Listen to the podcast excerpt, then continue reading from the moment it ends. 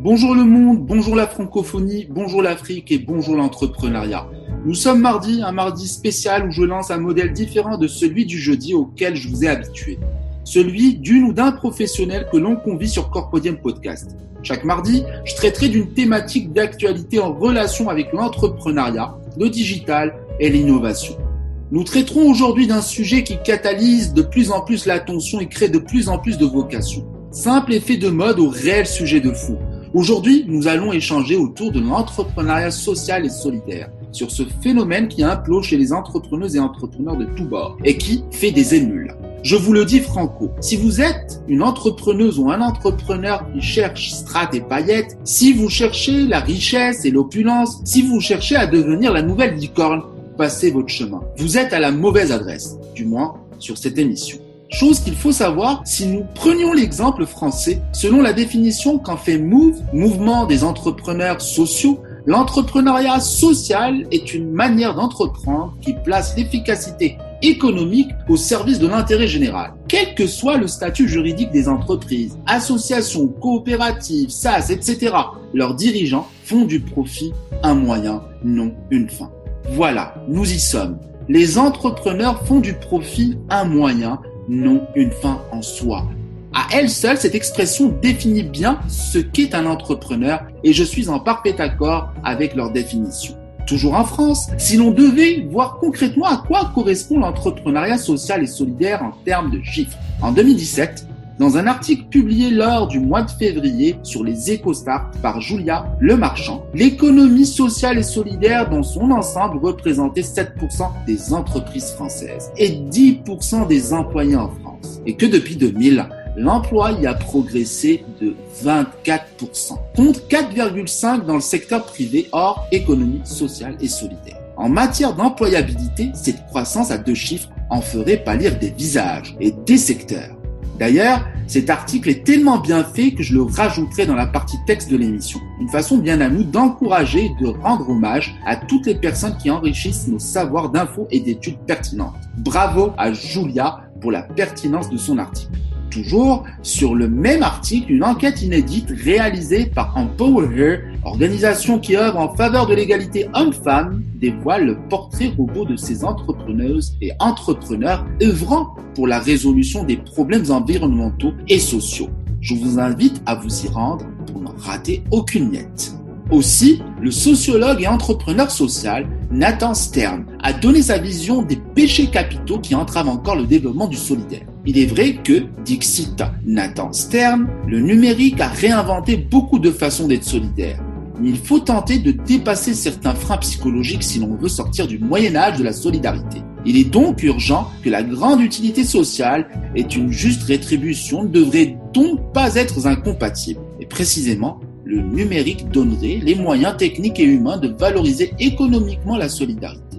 Donc, nous avons très bien compris, il faut faire en sorte que le digital devienne un levier stratégique pour valoriser et bonifier le social, en rendant les projets des entrepreneuses et entrepreneurs dans ce secteur le plus visible possible, le plus impactant aussi et le plus cohérent.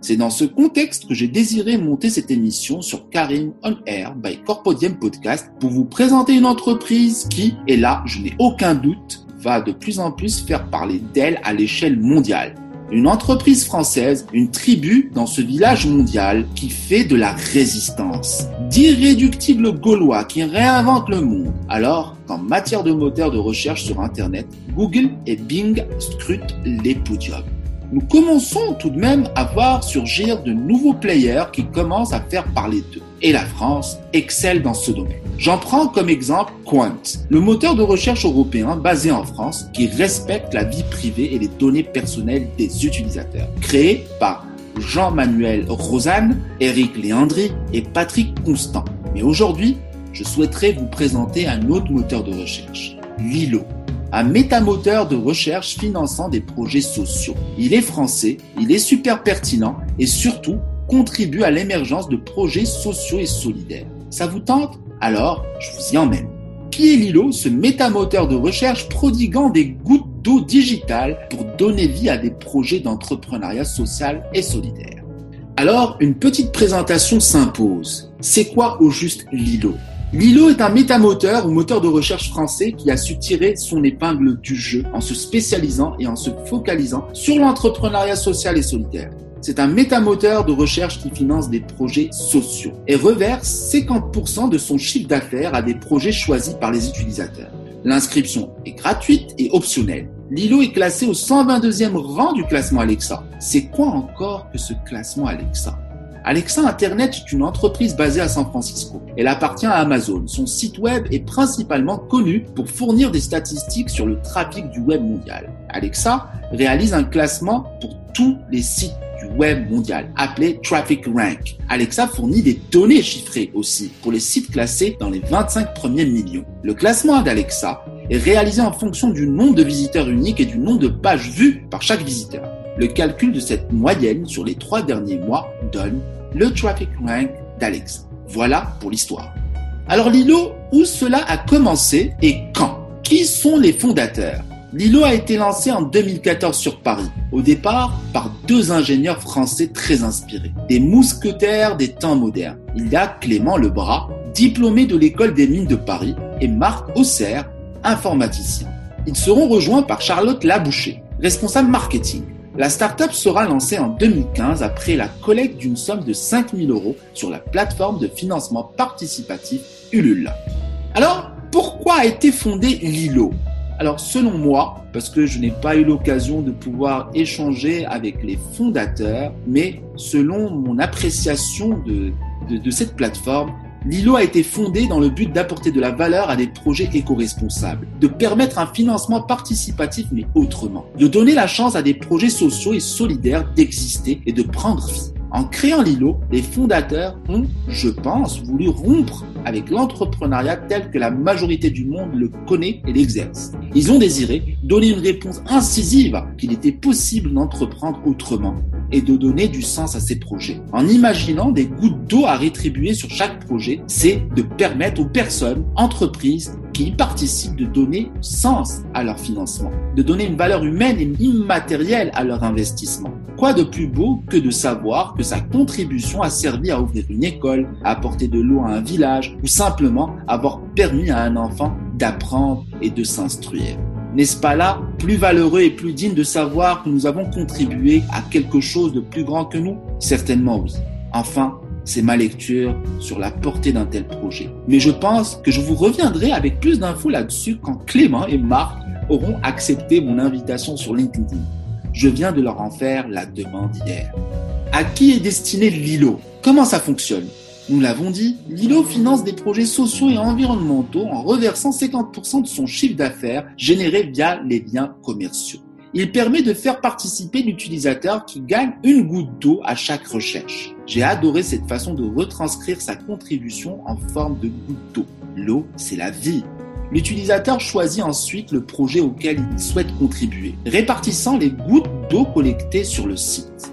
Lilo transforme ensuite le nombre total de gouttes d'eau en argent pour les projets. Chaque semaine, un nouveau projet passe en financement. L'argent collecté est reversé mensuellement au projet. Simplement, waouh En moyenne, selon lilo.org, un utilisateur qui utilise son moteur de recherche pendant un an génère environ 15 euros de revenus publicitaires. 1000 gouttes d'eau valant entre 2 à 3 euros. Le prix d'une goutte d'eau varie donc entre 0,02 et 0,03 euros en fonction du nombre d'annonces sur la page de recherche et d'autres critères. En 2017, Lilo a reversé 1 254 000 euros à 150 projets. Rien que ça. Si nous venions à ventiler les pourcentages, cela nous donnerait respectivement 50% pour les dons au projet, 25% pour le fonctionnement, 20% pour la com et le marketing et enfin 5% pour la compensation carbone. Pour moi, c'est 100% pertinent et valorisant. Comment marche concrètement Lilo C'est un moteur de recherche utilisant une technologie de métamoteur, loin des algorithmes d'autres moteurs de recherche tels que Google, Bing et Yahoo. Quant aux revenus publicitaires, ils permettent la redistribution provenant de différentes régies publicitaires telles que Bing, Yahoo et Google Il est à noter que Lilo travaille aussi en direct avec ses propres annonceurs. Primordial de le noter. Lilo ne collecte pas les données personnelles des utilisateurs et c'est là aussi où réside sa force. Comment va évoluer Lilo dans les cinq prochaines années? L'entrepreneuriat social et solidaire va connaître de plus en plus d'engouement pour plusieurs raisons. Tout d'abord, les personnes qui entreprennent sont à la recherche de plus en plus de sens à donner à leur projet. Mais encore, les entrepreneuses et entrepreneurs de la génération Z et de la génération que j'appelle moi W, waouh, sont d'autant plus concernés et focus projet à fort impact environnemental et social. Aussi, nous remarquons que de plus en plus d'organismes financiers, de venture capital, d'organismes d'accompagnement de start-up se ruent sur les projets d'entrepreneuriat social et solidaire et leurs porteurs de projets. Mais là aussi, beaucoup d'appelés et peu d'élus. Enfin, nous remarquons de plus en plus de spécialistes en finance éthique. Si j'en viens à en citer un, Citizen Capital. L'Afrique représente et représentera dans les prochaines années le nouveau terrain de jeu et d'enjeu quant aux projets sociaux et solidaires. Aux Africains de savoir mettre en valeur leurs projets et leurs ambitions pour contribuer à valoriser et à promouvoir l'Afrique comme continent disruptif et créateur de sens et de valeurs. Pour moi, les cinq prochaines années vont être merveilleuses à ce niveau-là. Lilo sera aux premières lignes pour valoriser mieux et plus les projets à visage humain. Il faudra aussi compter avec nouveaux players qui vont arriver. Et ça, je n'en doute pas du tout. Et si on parlait de mécénat corporatif pour un monde meilleur? Je pense sincèrement que les États devraient s'intéresser à ce modèle de mécénat corporatif en faveur des projets sociaux et solidaires. Comment? En permettant aux entreprises de participer à ces formes de financement participatif en leur octroyant des réductions d'impôts ou d'autres formes de bonification. Je suis sûr et certain que ce genre d'initiatives permettront aux entreprises de participer plus et mieux et surtout créer un effet d'entraînement positif qui permettrait aussi à ces mêmes entreprises de bonifier et valoriser leur com. Et donc, un moteur de recherche comme Lilo serait un levier impactant dans la contribution de ces entreprises quant aux projets proposés par ce métamoteur. Enfin, pour conclure sur une belle note, celle-ci nous vient de Finlande. Nous sommes en 2012, déjà pratiquement 7 ans. Selon le Global Entrepreneurship Monitor, en 2012, l'entrepreneuriat social en Finlande possédait un fort potentiel parmi la nouvelle génération d'entrepreneurs. Près de la moitié des startups finlandaises sont sans but lucratif et possèdent une finalité sociale ou environnementale. Moralité, Créer de la valeur et du sens par le biais de financement participatif, c'est imaginer des demain meilleurs, une terre plus saine et des financements plus responsables. Donner du sens à son argent, à ses investissements, c'est l'avenir auquel j'aspire et aspire des milliards de personnes. Des entrepreneuses, des entrepreneurs de demain ont là un chemin qui leur permettra de réinventer nos vies. Pour vos questions, je vous invite à me les poser sur la partie commentaire de l'émission ou sur les réseaux sociaux, ou bien en aparté par MP sur LinkedIn. Je me ferai un plaisir d'échanger avec vous. Pour celles et ceux qui recherchent un média agile pour booster leur com global, pensez Workatelling, l'agence de prod qui vous accompagne et vous aide à lancer vos propres podcasts. Contactez-moi. Corpodium Podcast prend congé en se versant un thé à la menthe, une façon bien à nous de vous dire au revoir en vous donnant rendez-vous le jeudi prochain sur Thursday Preneur by Corpodium Podcast en compagnie d'un nouvel invité, un nouvel énoncé, une nouvelle expertise, simplement un projet en une phrase. N'oubliez pas de vous abonner sur nos différents liens que vous trouverez sur nos publications. Au revoir, à très bientôt.